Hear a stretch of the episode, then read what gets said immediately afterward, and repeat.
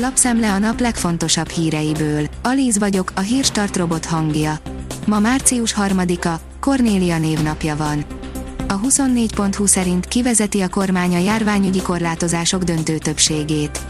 Röviden tárgyaltak a kormányülésen a vírushelyzetről is. Értékelte az operatív törzs az európai intézkedéseket, az ötödik hullám a végéhez közeledik, mondta Gulyás.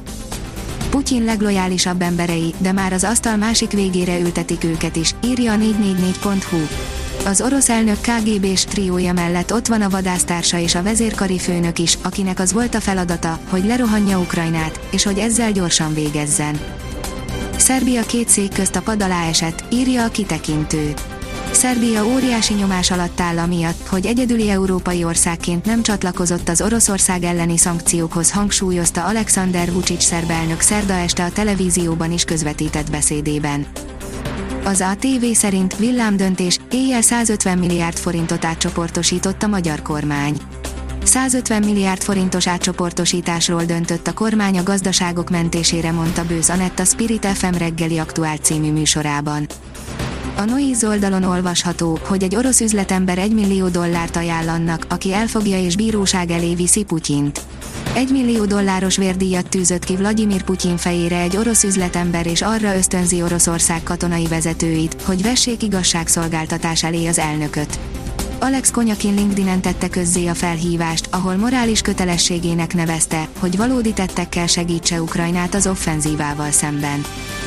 Az m4sport.hu szerint Komen, Laporta csak pajsként használja Xavit.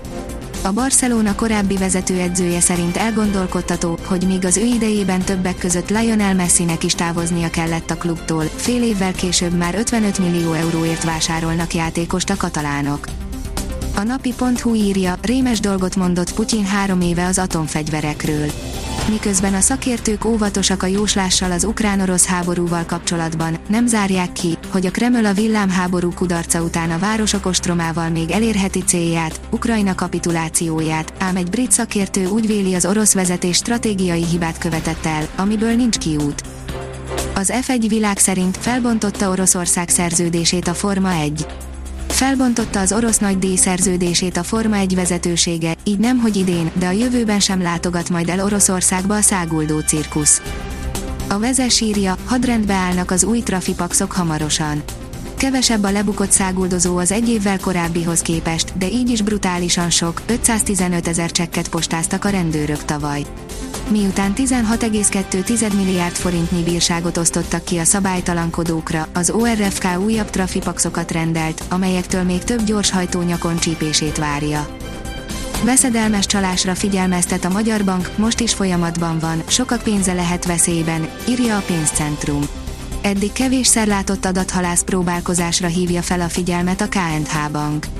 Nagyon kell figyelni, könnyen átverhetik ugyanis az embert a magyar mezőgazdaság írja, több ezer német szélerőmű távvezérlése romlott el egyszerre.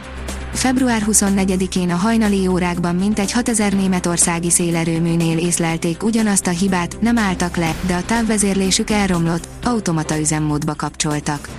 Hekkerek is állhatnak a háttérben, de valószínűbb, hogy az Ukrajna elleni támadás mellékhatása, számolt be róla a német sajtó.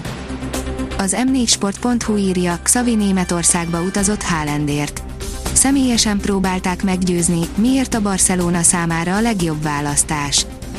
Az Eurosport szerint van nálam fegyver, és kész vagyok használni.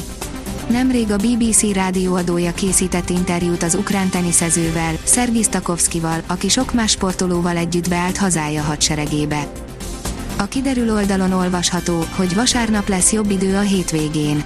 Szombaton még általában sok felhő szűri a napfényt és a szél is több helyen megerősödhet. Vasárnapra több órás napsütés érkezik, csendesedik a szél, hűvös, de szép kiránduló idő várható. A Hírstart friss lapszemléjét hallotta.